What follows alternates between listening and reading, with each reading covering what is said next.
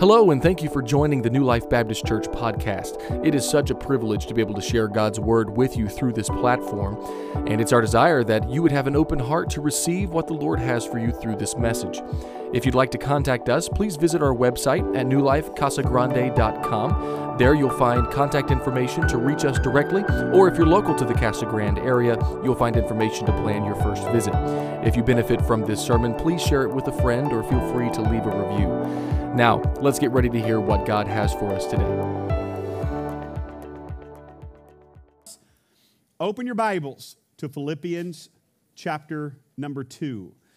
Uh, the rest of us, let's grab our Bibles and open them to Philippians chapter number two. So, this is what I found out over the last couple of days, knowing um, what I'm going to preach. My job as a pastor is to take the Word of God and give it to you. I like what the Apostle Paul said in Scripture. He said, um, uh, basically, it is my job to convince. Uh, matter of fact, one man looked at Paul and said, You've almost convinced me.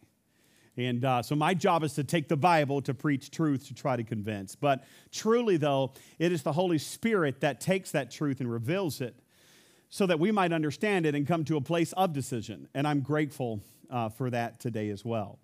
Uh, but in preparation and, and, and in thinking about um, the job I had before me this morning, it, it, got me to wondering where people stood on different things. And so I have been on purpose um, kind of um, listening and gathering information about several people uh, over the last uh, 48 hours. I walked into church this morning and someone right away said this. Um, I am so glad my wife is with me. This, this gentleman, there are several men that are attending our service on 8:30 that are a part of a large construction project in Eloy.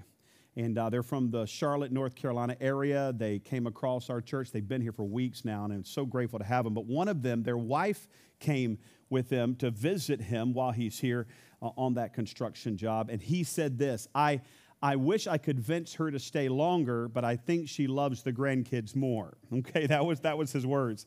And I had to agree with him. I remember when Aspen was born, I looked at Ryland and said, It's been nice knowing you. Okay. Um, but I gotta love him because he brings Aspen and Harper by. And and uh, and so, uh, but uh, you know, we, we love our grandkids. Grandkids bring us joy, and and, and they really, really do. Um, and then I spoke to someone this morning. Now, here's how he presented the story. It went just like this He said, Hey, so, Pastor, did you kill anything this year on your hunt? And I had no sooner got no out of my mouth when he said, Well, we did. We, we actually uh, filled four tags. So, so I came to the conclusion he was not interested in whether I hit anything. That was the conversation starter to let me know that he had okay? And that, that he and his family had taken or harvested four, filled all their, he had to say, we filled all of our tags, okay? And, uh, and so I, I understand um, for some of us, hunting and fishing or activities like that, it, it, just brings us joy. Yesterday, I was having a conversation with someone, and they write um, out of the blue uh, said they were excited about, uh, at that time, the Detroit Lions and how well they're doing this year in uh, football. And, uh, and so it didn't take me long to recognize uh, there's someone who finds joy in their team. Yesterday, my, my son calls. He says, Hey, did you know that downtown right now, um, they're having the, um, what, what do they call that, Rylan? The what? Yeah, street fair. That was right. I'm like, no, I didn't know that. He said, you ought to come down. There's some really sweet cars out here to look at. And so he said, But I also need a stroller. Okay. I really think he needed me to bring a stroller. Didn't care if I was there, he just needed a stroller. And, uh, and so I grabbed the stroller from the house, took off downtown because I didn't care about him. Knowing I needed to bring a stroller meant Aspen was there, okay? So we, we got to trade it on that one. Uh, no, seriously though, he, he was like, Dad, you got to see these cars. And so I get down there and uh, we start walking and checking out cars. We enjoyed a, Mark talked about a 55 Chevrolet and my dad's favorite car. He loves it. We looked at uh, one of those, all original. And then I think it was Mark or Deanna or Rylan, I don't know who said, but all the Mustangs are down there. And I like, hallelujah, that's where we're going. Give me the food trucks and the Mustangs. I'm a happy man, right? And so, so we, we went down to Mustang Alley and uh, enjoyed. One thing I recognized yesterday that cars bring certain people joy. They, they do, guys, gals, they love their hot rods. They, they, they love uh, looking at that, those V8s, etc. I don't know why anybody showed up yesterday if it wasn't a V8, but we love looking at them, right? And, uh, and so we, we enjoy, we enjoy the, the, the muscle cars. You know, that there are things that bring us joy, and there's no doubt in that. But for the Apostle Paul, something specific brought him joy. And he defines that clearly, and we're going to break this down a little bit. We're going to uh, we're, we're going to go to the end of the passage and kind of launch from there and then rewind to prove it, if, if that's okay. So, so, so let's go see the result of where he's gotten to, and then we're going to see how he got there. Uh, Philippians chapter 2 is where we're going to be, and we're going to start reading here together. Uh, let's begin at verse number 16. Philippians chapter 2 and verse number 16. Here's what Paul says. And if you don't have it uh, in scripture, paper form in front of you, uh, grab it on a device or look up at the screen. We'll provide that for you. We want you to see what the Bible has to say, and uh, specifically from the, the mind of the Apostle Paul. The, the Bible says in verse 16, there's something that has happened that produces the word that, okay? I'm not taking it lightly. Blah, blah, blah, that, okay? And the blah is not light, but you understand there's this something that is taking place that, okay?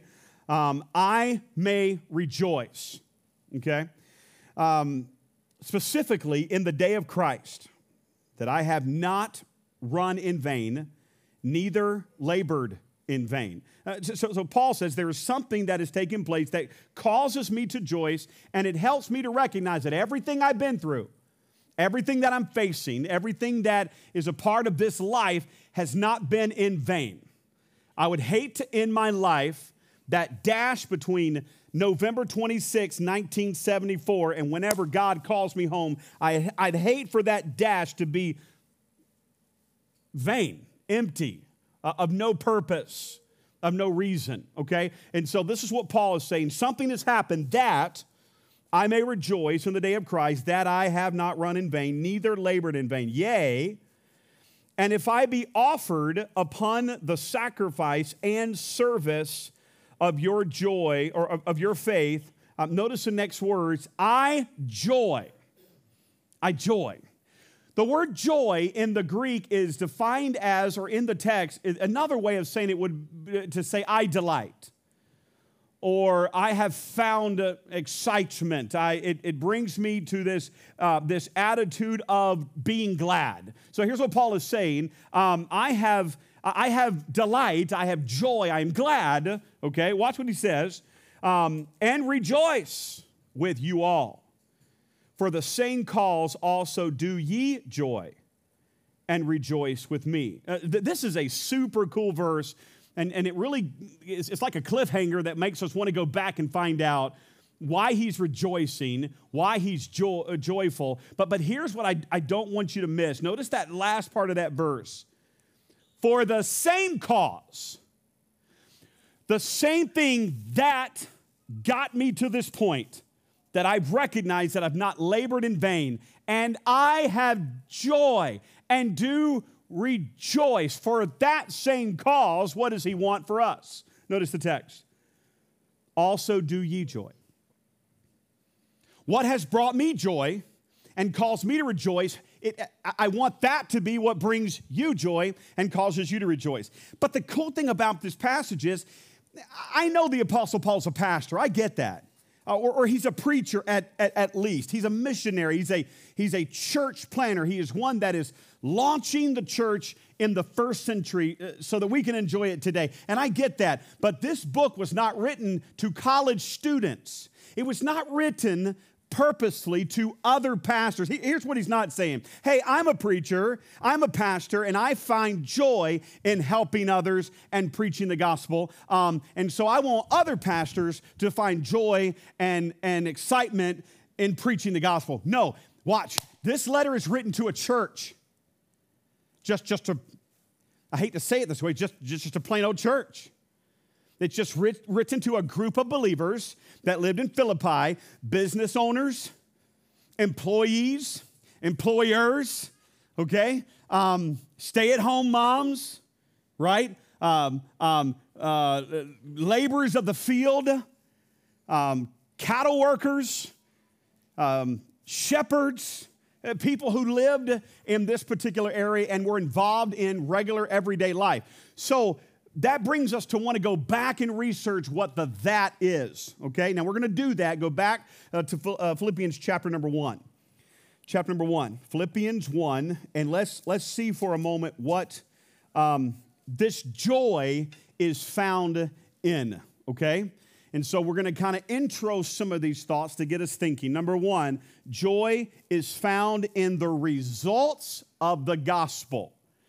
Okay? Joy is found in the results of the gospel. But before we go any further, just for the sake of guest, we've heard the phrase, that's gospel. That is the gospel. Uh, but, but we recognize, and I hope you do, that the word gospel means this the death, burial, and resurrection of Jesus Christ. Okay? The simplest form of that, Jesus died for the sins of mankind. He was then placed in a borrowed tomb. Three days later, he came to life that separates him from every other God or every other religious figure. He is now alive and he's seated at the right hand of the Father, ever to intercede for you and for me. That's the gospel. That is the way to salvation through Jesus Christ alone, the blood covering for atonement and reconciliation. We see the whole altar sacrificial system working through the gospel. This is what the gospel is. Now, with that being said, ready? The, the, the joy of Paul, he's going to state this, is found in the results of the gospel, the death, burial, and resurrection of Jesus Christ. Notice this with me. Chapter number one, and let's begin reading specifically in verse number three. The Bible says, I thank my God upon every remembrance of you, always in every prayer of mine, for you all making requests with joy, for your fellowship in the gospel from the first day until now. Being confident of this very thing, uh, uh, of what? That he, Christ, which hath begun a good work in you, will perform it, or God, sorry, will, will perform it until the day of Jesus Christ and his coming. Even as it is meet or important for me to think this of you all, because I have you in my heart. Inasmuch as both in my bonds and in the defense and confirmation of the gospel, ye, you guys, are all partakers of my grace. What I've experienced, he says, you have experienced. For God is my record. How greatly I long after you all in the bowels of Jesus Christ. And this I pray that your love may abound yet more and more in knowledge and in all judgment, that you may approve things that are excellent, that they may be sincere and without offense till the day of Christ, being filled with the fruits of righteousness which are by Jesus Christ unto the glory and praise of God. So, in this little section of, of Scripture, God, through the Apostle Paul, is explaining uh, literally, here, here's what he's saying because of the gospel, this is what has happened. Here are the results of me knowing the gospel, and here are the results of you now knowing the gospel. Result number one is the love that it has produced.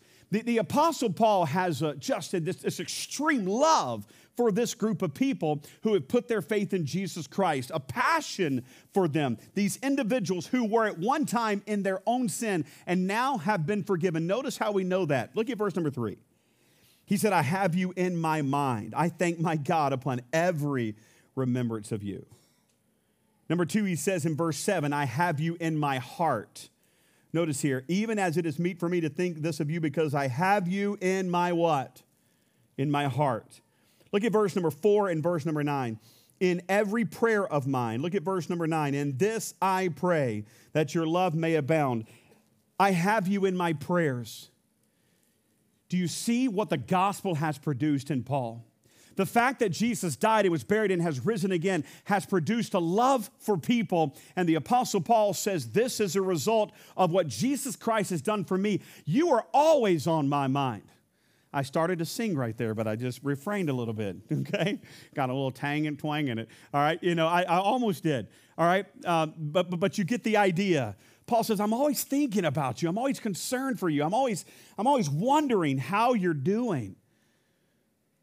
That, that's a result of the gospel. When you truly understand that individuals without Jesus Christ are lost and on their way to hell, eternal separation from God and all of God's plan, that it ought to create a love and a passion for someone. And Paul says, I've got you on my mind.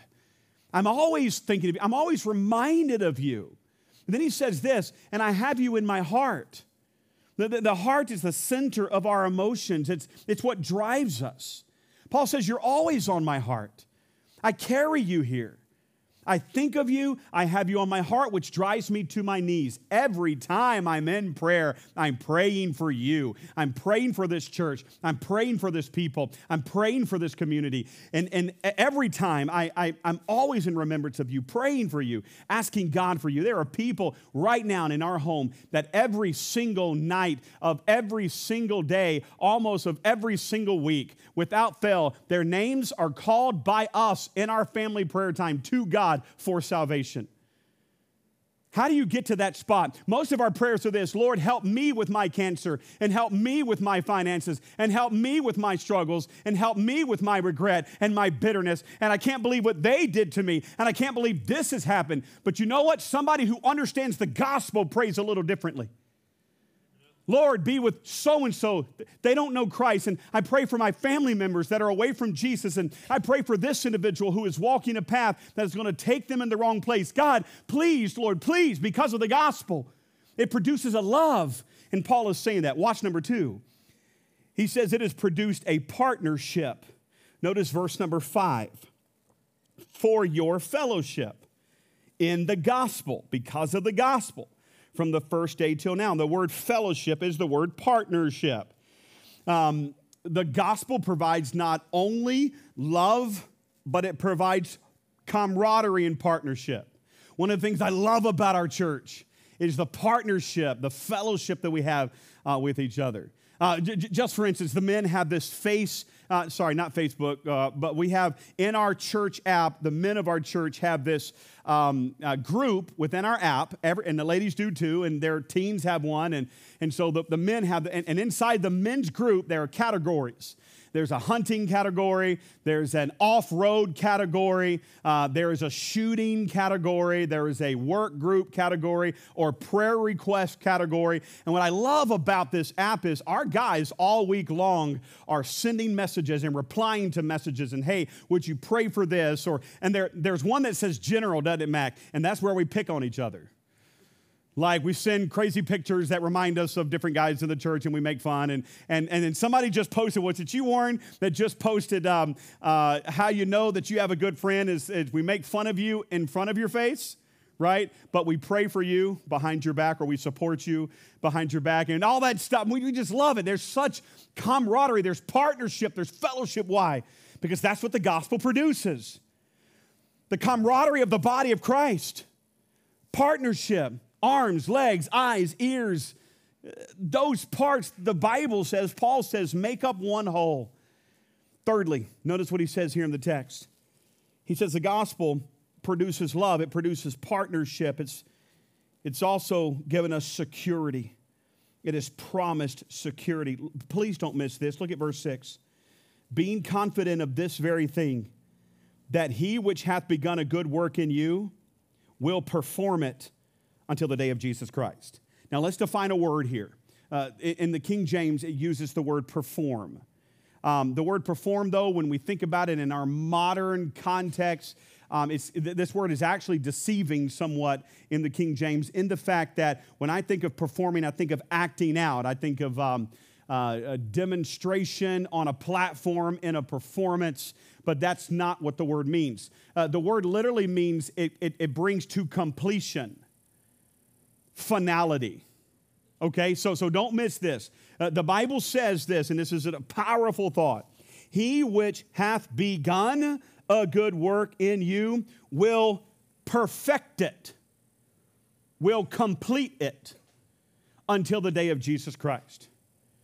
So, so all of us recognize that we could not save ourselves. For by grace are you saved through faith, and that not of yourself. It is what? It is what, church? The gift of God, not of works, lest any man should boast. And we understand that. And so all of us would raise our hand and say, you know what, I'm thankful for the saving work of Jesus Christ. But here's what the gospel also provides the same God who started it on the cross, it's the same God who perfects it until the coming of Jesus Christ. If, eh, let me ask you something. Warren, can you save yourself? I mean, I, I think, Greg, how about you? I know you. That is not possible. All right? All right? Does that make sense what I'm saying? Anthony, can you save yourself? No, you can't save yourself. There's, no, there's nothing you can do that you can't do enough good to erase the bad. That is, it's, just, it's just not possible to save yourself. So, what makes us think that we can sustain ourselves after salvation? He is the one that provides the security and the finality. You may feel broken as if you can't get it accomplished, but the truth be known, He can through you. He is that security, and He's going to take you from this moment of your salvation and finish it, perfect it until the coming of our Lord and Savior Jesus Christ. Church, look, the gospel provides security, that brings joy. To recognize that there's nothing good within me, that it's, that it's all Christ should bring us joy.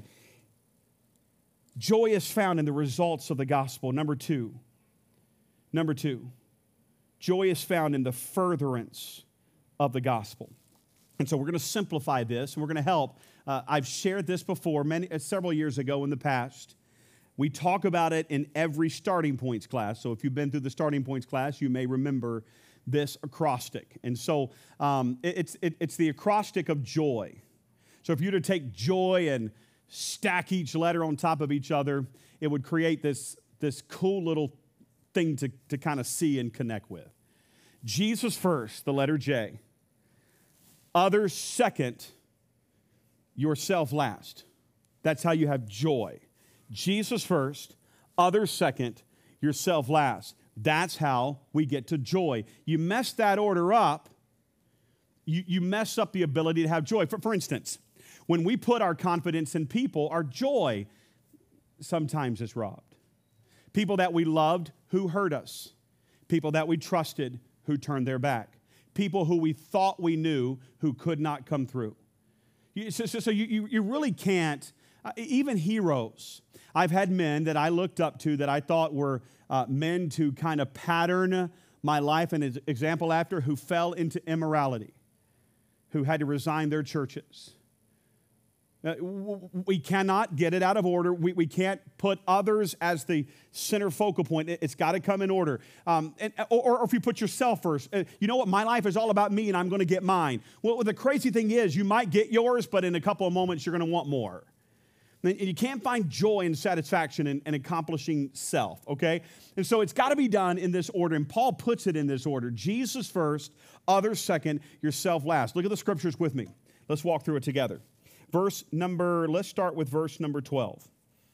But I would ye should understand, brethren, that the things which have happened unto me have happened or fallen out rather unto why? The furtherance of the gospel so that my bonds, my bondage, currently, I am in jail, I am in prison, I am in shackles, I am in chains because I was preaching the gospel. I know you don't understand this, uh, the people of Philippi. You Philippian people don't get it. You don't know how or why I'm stuck in this particular circumstance, that I am in shackles, I'm in a prison cell, I'm behind bars, and it's confusing to you, and you don't understand that, but this is why I'm writing you this letter.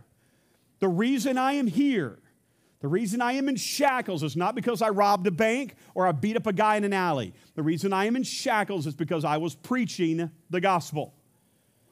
And you think that I'm bummed about it, but I need to let you know that is actually not the case. And that is what Paul is saying in the passage. So that my bonds in Christ are clearly seen or manifest in all the palace and all other places. And many of the brethren in the Lord, waxing confident by my bonds, are much more bold to speak the word without fear. Some indeed preach Christ even of envy and strife, and some also of goodwill.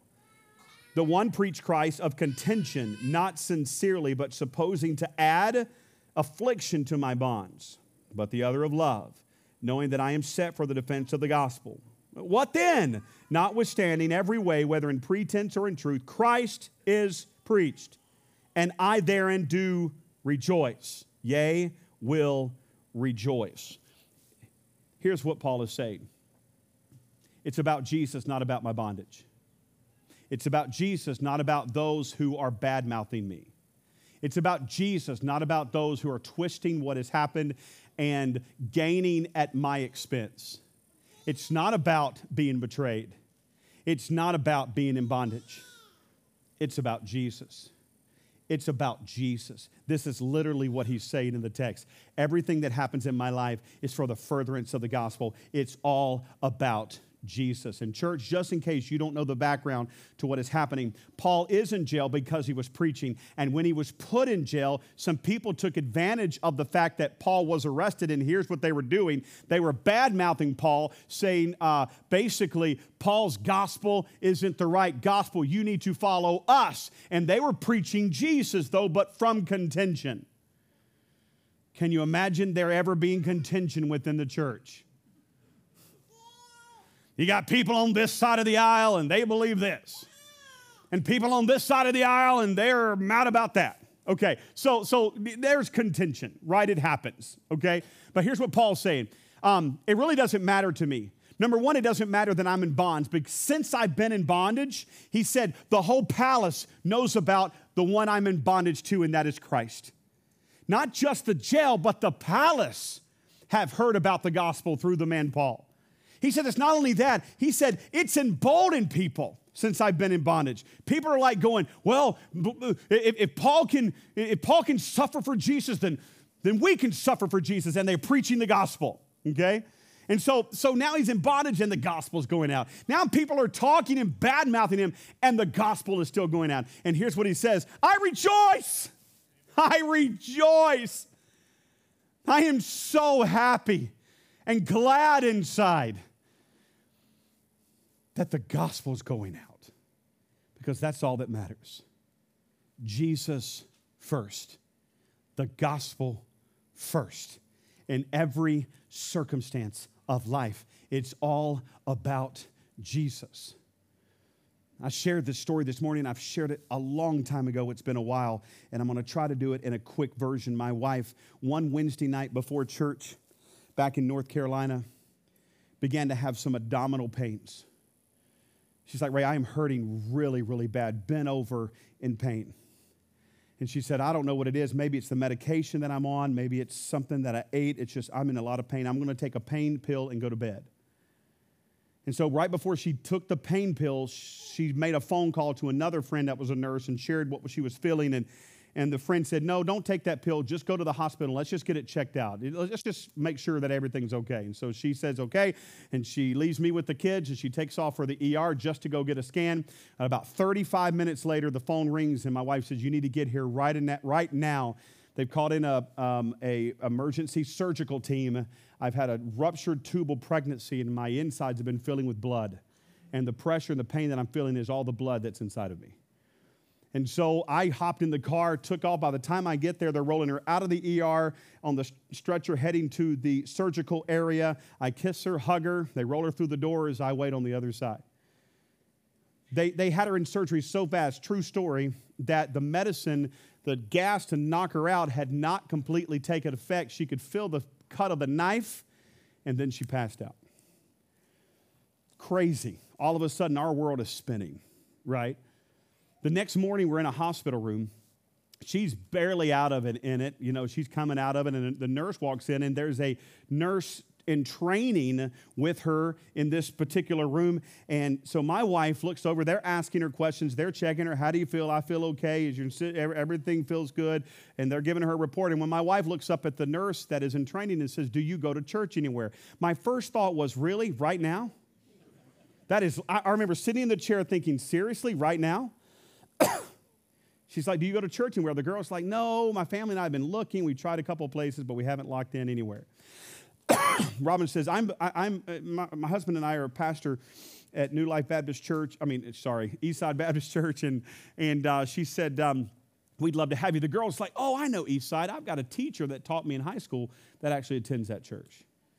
And she said, Well, we'd love to have you. And so surgery's done. They send her home on Thursday for recovery. And Sunday rolls around. I'm sitting in the and at, up on the platform. I'm looking out. We're singing a hymn, and the doors open up a little bit late to the service, and in walks the nurse, her husband, and their four children. I remember getting on my phone and texting right away, Robin, Robin, the, the, the nurse is here. Is, Robin should have been in church, right? No, I'm just kidding. Uh, no, she was, she was in recovery. And uh, so I'm like, they're here. She's like, seriously? I'm like, seriously, they're here.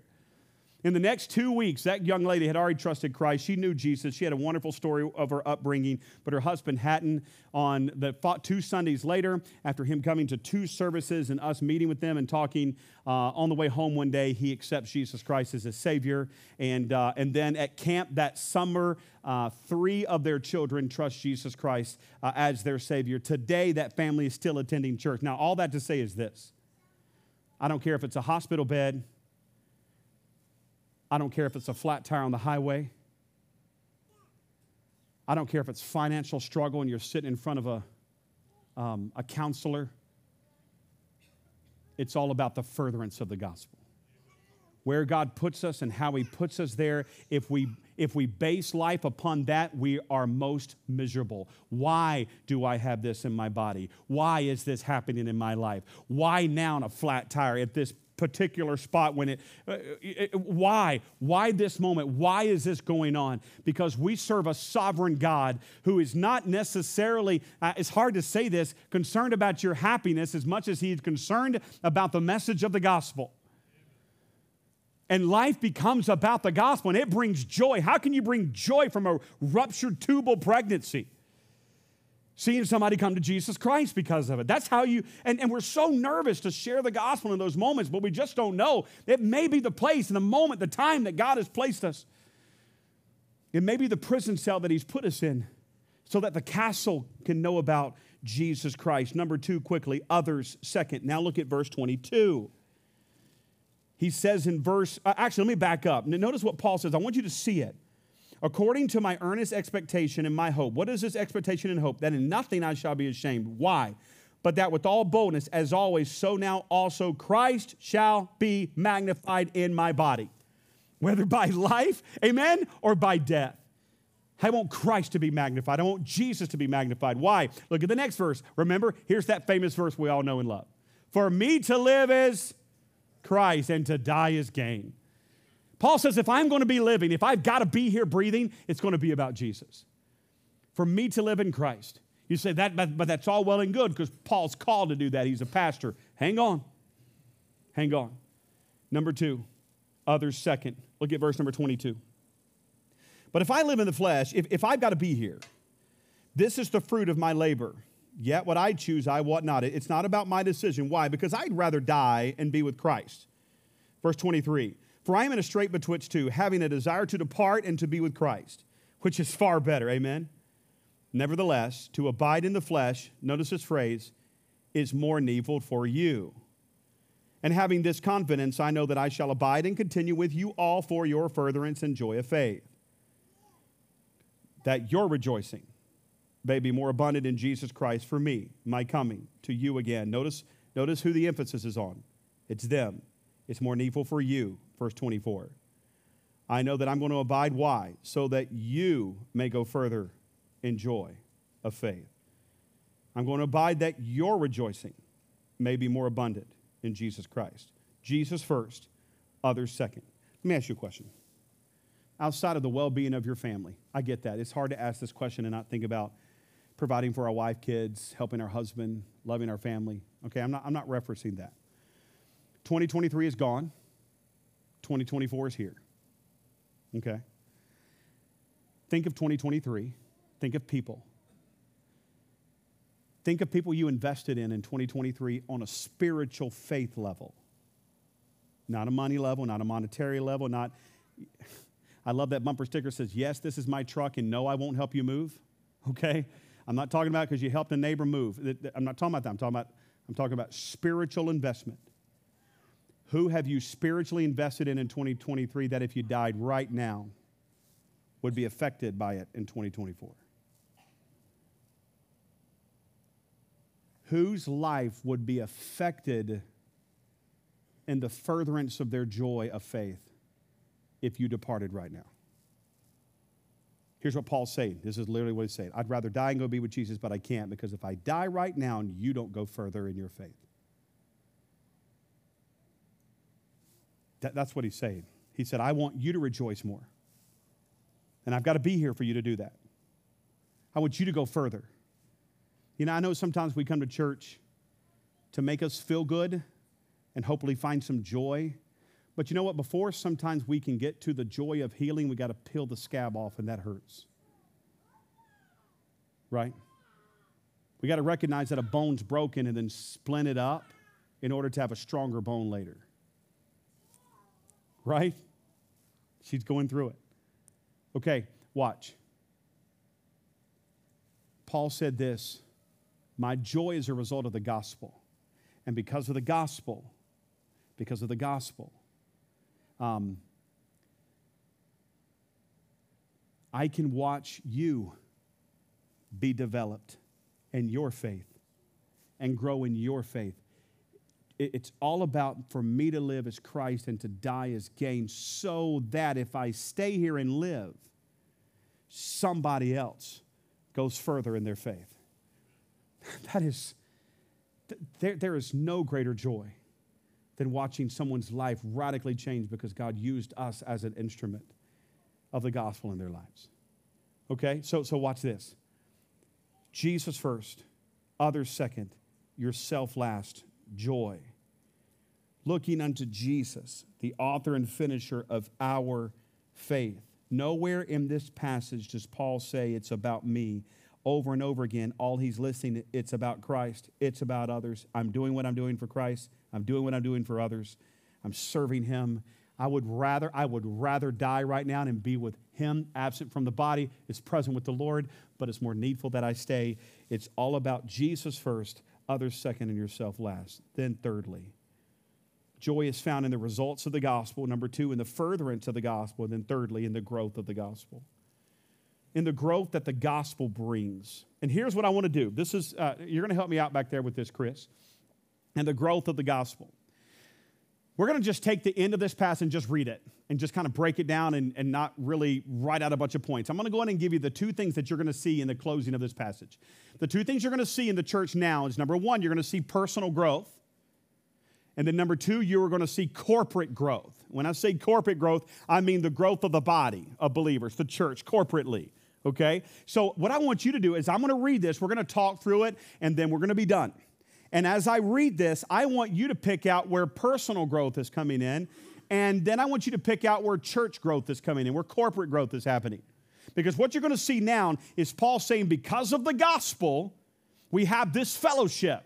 And don't worry about me, it's all about Him, it's all about others. And when you grab this, you're going to grow personally. And when y'all grab this, you like that southern term, amen, Mr. Arkansas? When y'all grab this, we're going to grow together. And this is what's going to happen in the church personal growth, corporate growth is the result of the gospel. It, it, it just has to be. We have got to be growing once we accept Jesus Christ. Watch, is if He is the starter of it, and He is the finisher, the completer of it, then that means when I walk with Him, there's got to be what? There's just got to be growth. And that is what we're looking for. And that is what we see Paul explaining to this church that he wants to see in them individually and then corporately. And, and again, to bring us to verse 16. All right, here we go of chapter 2. Let's start with back with chapter 1. All right, and let's pick up with specifically verse number 27. Only let your conversation or your manner of living, your conduct, okay, that's what that word means. Only let your conduct be as it becometh the gospel of Christ. So, so let your life, your conduct, your way of living be a representation or the effect of the gospel of Christ, so that why? Whether I come see you or else I be absent. Doesn't matter if I'm with you or not. I may hear of your affairs, that you stand fast in one spirit with one mind, striving together for the faith of the gospel. So here's growth. Growth comes from this. Ready? Look at the text. Growth comes from your conduct being a representation of the cross of Christ.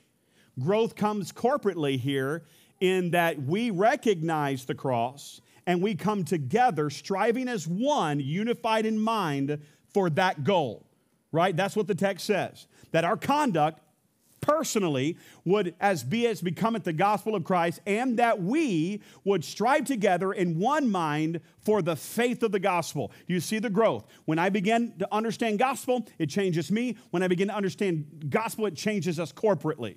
Okay, now watch the next verse. And in nothing be terrified by your adversaries, which is to them an evident token of perdition, but to you of salvation and that of God.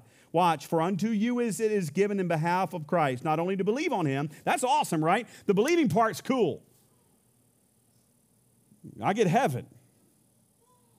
But what is not the cool part is what Paul is going through right now. And here's what he says but also to suffer for his sake, having the same conflict which you saw in me, and now here to be in me. I tell you, Christ is awesome when it comes to salvation, right? Christ not as, it doesn't feel quite as awesome when it comes to suffering because I know him. But the same rejoicing is there because of what we're living for. And this is what Paul is communicating through growth. Look at chapter 2. Here's growth. If there be therefore any consolation in Christ, if any comfort of love, if any fellowship of the Spirit, if any bowels of mercy, fulfill ye my joy. That's that, there's that word again, my delight. That ye, you guys, be like minded, having the same love, being of one accord, of one mind. How do we know we're a growing church? Because, Pastor, we just moved into a new building. Boy, that is a wonderful mark of a growing church. No. How do we know that we are a growing church? According to Scripture. What does the passage say? Verse number one. How do we know that we're a growing church? Chapter two or chapter three.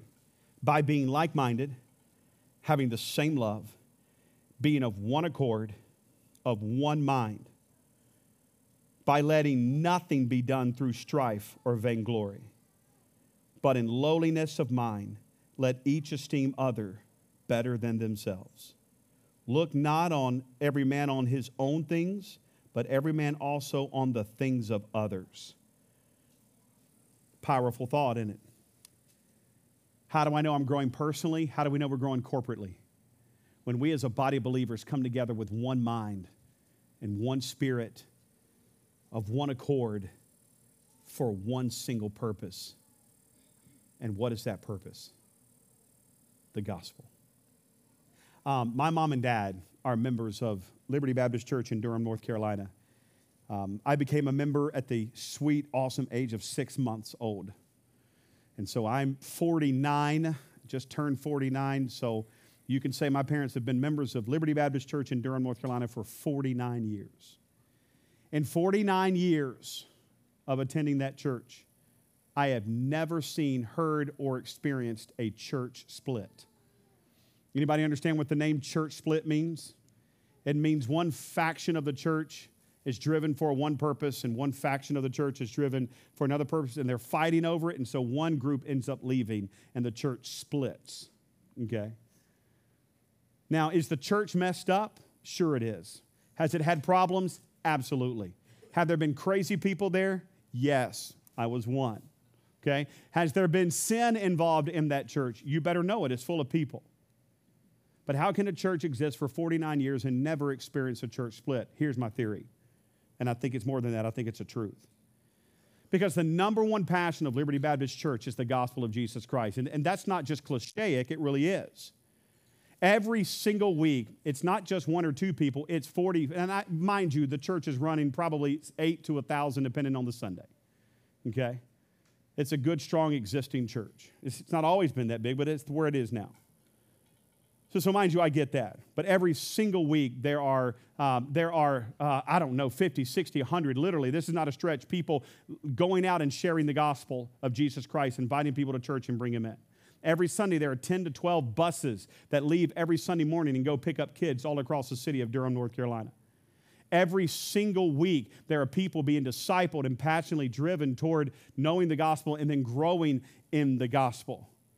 There is Awana, not Awana, there's, uh, there's children's ministries going on Patch the Pirate Club. There is uh, teaching uh, kids about Jesus and the gospel. There's teen ministry. There's adult ministry. There are uh, groups and Sunday schools. And, it, and there's a Christian school that's been there. I attended there as a kid. I grew up in that Christian school teaching kids about the gospel. I'm not saying the church is perfect. They know they're not perfect, but there's one thing they've done consistently in my life for 49 years as they've always been Jesus driven and gospel others driven. They're too busy reaching people for Jesus Christ to be back at home fighting with each other.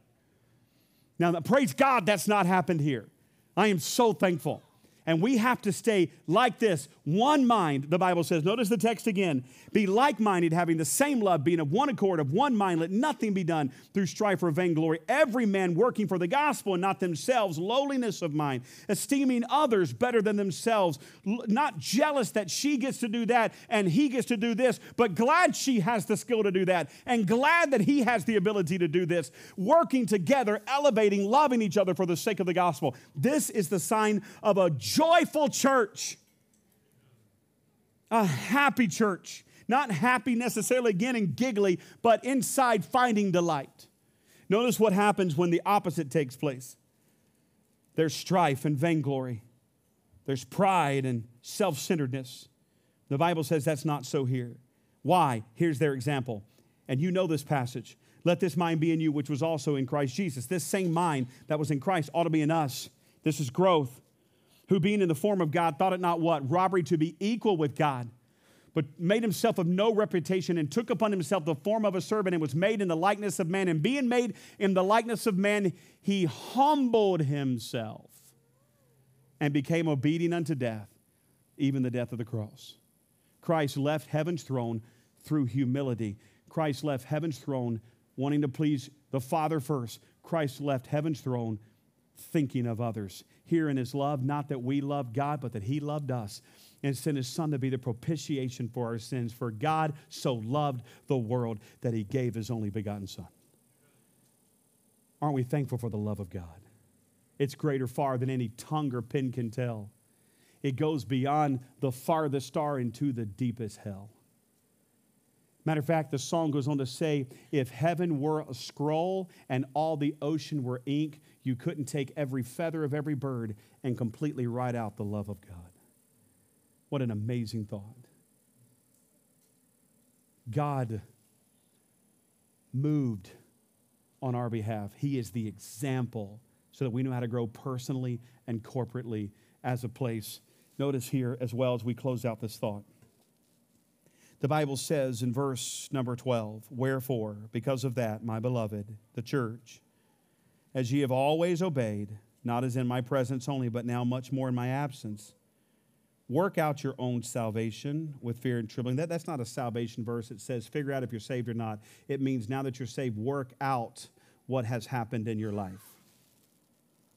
For it is God which worketh in you, both to will and do of his good pleasure. Do all things without murmurings and disputings, that ye may be blameless and harmless, the sons of God without rebuke in the midst of a crooked and perverse nation, among whom ye shine as lights in the world. I just want to pause right there and just show growth. Show growth. The church is the light. We are the city that is set on a hill that can't be hid, right? We're the light. So we got to be different than a bickering world and a complaining world and a griping world. We got to be a world that doesn't bicker, complain, and gripe. Okay? All murmurings and disputings. I know we can't imagine there being murmurings in the church. I know that's like the farthest thing from our mind, right? Uh, and, and disputings, arguing among ourselves. We got to find the main purpose, the main reason, and shoot for that goal, right? Why? So that we can be lights in a dark world. That is the joy we bring to these people. Now, we're back to where we started at the beginning of the message. Remember that. Remember the word that? Holding forth the word of life, that. All this to say that I may rejoice in the day of Christ, that I have not run in vain, neither labored in vain. Yea, if I be offered upon the sacrifice and service of your faith, if, God, uh, if I have to be laid upon the altar, if I, have to die to me and serve you, And I joy and rejoice with you all. For the same cause also do you, do ye joy and rejoice with me. what a great thought. It, it really is. It's a great thought. And, and Paul's saying that's the reason, the gospel. The gospel, that's the reason, church. The gospel, that's the reason. The reason I joy and do rejoice is the gospel. And then he says this, and for the same cause, I want you to joy and rejoice. Do, do you believe that is possible? Do you ever scratch your head and say, I don't understand why somebody does that? How, how are they finding joy in the midst of that? It, it really all depends on what the core of that is and whether it's going to be sustainable or not. Why would Stephen, the first martyr, being stoned to death, standing there against the Jewish law and tradition, be willing to die for Jesus Christ? The answer is the gospel. Why would 12 men proclaim the same truth for 40 years, never one time denying it, even when being beaten and tortured and stoned and put into prison? 12 men whose message never varied the gospel. What would cause believers to stand up and sing praises unto God while their bodies were being lit on fire to light the Roman games? The gospel. What would cause John Wycliffe to go against the Catholic Church, knowing his life was at stake, in order to be sure the known world could have their own copy of the Bible and not just the church own a copy of the Bible? Why, why would John Wycliffe do that? The gospel. Why did Wycliffe go against the papal authority in order to translate that Bible into the English language, even at the cost of his life? The gospel. Why would Elisabeth Elliot, after the slaughter of her husband and five other men, go back into the jungles of Ecuador to the exact tribe that threw the spear through the heart of her, her husband? The gospel. What would cause William Carey to leave everything and for 41 years serve the people of India and translate the Bible into Bengali? The gospel. What would cause Adoniram Judson and Ann Judson to be the first missionaries who went overseas to serve on the mission field in both India and Burma, to work on translating the Bible into their language, and then be arrested for doing so, the gospel? What would cause James Hudson Taylor to leave his land, his country, to be the first Christian missionary to China and to spend 51 years there to bring truth to those who had never heard the name of Jesus in their own language, to find and found the inland China, China Inland Mission, and, and the answer is the gospel. What would cause Amy Carmichael, an Irish missionary to India, to open an orphanage rescuing children from being trafficked by the Hindu temples, to serve in India for 45 years without a furlough, meaning she didn't come home? And in the last 20 years of her life, bedridden to write books about the gospel and missions. What would cause her to do that? The joy of the gospel. I want to introduce you to several families this morning because I want you to see that there's joy in giving out the gospel. The joy of the gospel. The Snook family, missionaries to Togo, West Africa. We financially support this family. They've taken their whole family there to be medical missionaries, to use the tool of medicine to share the gospel of Jesus Christ. Why would they do that? The joy of the gospel. The Bullock family, these two and their two boys in Spain for the last eight years, planning a brand new church in a country that hates Bible truth. The joy of the gospel. The Reed family, missionaries to the foreign land of Thailand, way out in the jungles there starting churches sharing the gospel of Jesus Christ. Why do they do that? The joy of the gospel. The Gellis family, they travel coast to coast here in America, back and forth across the country, sharing the truth of the gospel. The Gellis family, um, carrying the gospel overseas, all for the joy of the gospel. Mr. Norman and his sweet wife, that's the one Uh, if you're looking at it, bottom corner, older couple. They go from church to church across America and they fill in the pulpits of churches who are without their pastors or have lost a pastor. Why do they do that? And, and this late in life, the joy of the gospel. The Youngs, that's the young family with the little girl there with a brown background, missionaries to a dangerous mission field in Colombia, South America. Why do they put their lives in jeopardy? For the joy of the gospel. Tim Avila was just here with us last year. What a great guy. Why does he go to the tombs in the Philippines? People sleeping, literally making their houses on top of grave sites because the government has pushed them out of their homes and they have nowhere else to go. It's for the joy of the gospel. Don't feel bad for these people.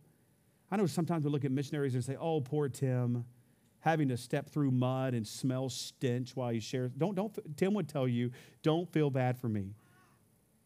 It's, it's for the joy of the gospel. Hey, church, that's where we're going to find joy. You truly want to experience some crazy joy? Then you invite somebody that doesn't know Jesus Christ to church. You sit down at a table in Starbucks and open up the Bible and share with them the gospel of Jesus Christ. You sit down in their living room and continue doing that week after week, month after month, until finally, on an Easter morning, with tears in his eyes, he calls you out of your class and sits at a table and says, I'm ready to trust Christ. There is not, there is not a feeling on the planet that is sweeter to watch a bearded, tattooed, covered man drop atheism and the scorn of the gospel and call upon the name of Jesus. There's nothing like it. That's just one of many experiences you and I can rejoice in and have joy. It's because of the gospel of Jesus Christ.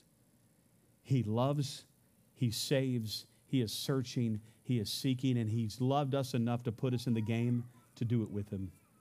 That is amazing. It's the gospel. And we've got to stay passionate personally and passionate corporately because of the joy that it produces. Father, thank you so much for the time that we have together. We want to thank you for joining us on the NLBC podcast today. We hope that God will allow this message to truly make a difference in your life. As you learn more about Him and as you study His Word, we pray that it will cause you to live out the gospel in a whole new way. Again, if you would like to connect with us, feel free to reach out by visiting our website at newlifecasagrande.com. If you are local to the Casa Grande area, then we would love to have you join us in person. We have services at 8:30 and 11 a.m. each Sunday morning with a host of other opportunities to develop a godly community to learn and to grow. We'll see you next week on the New Life Baptist Church podcast.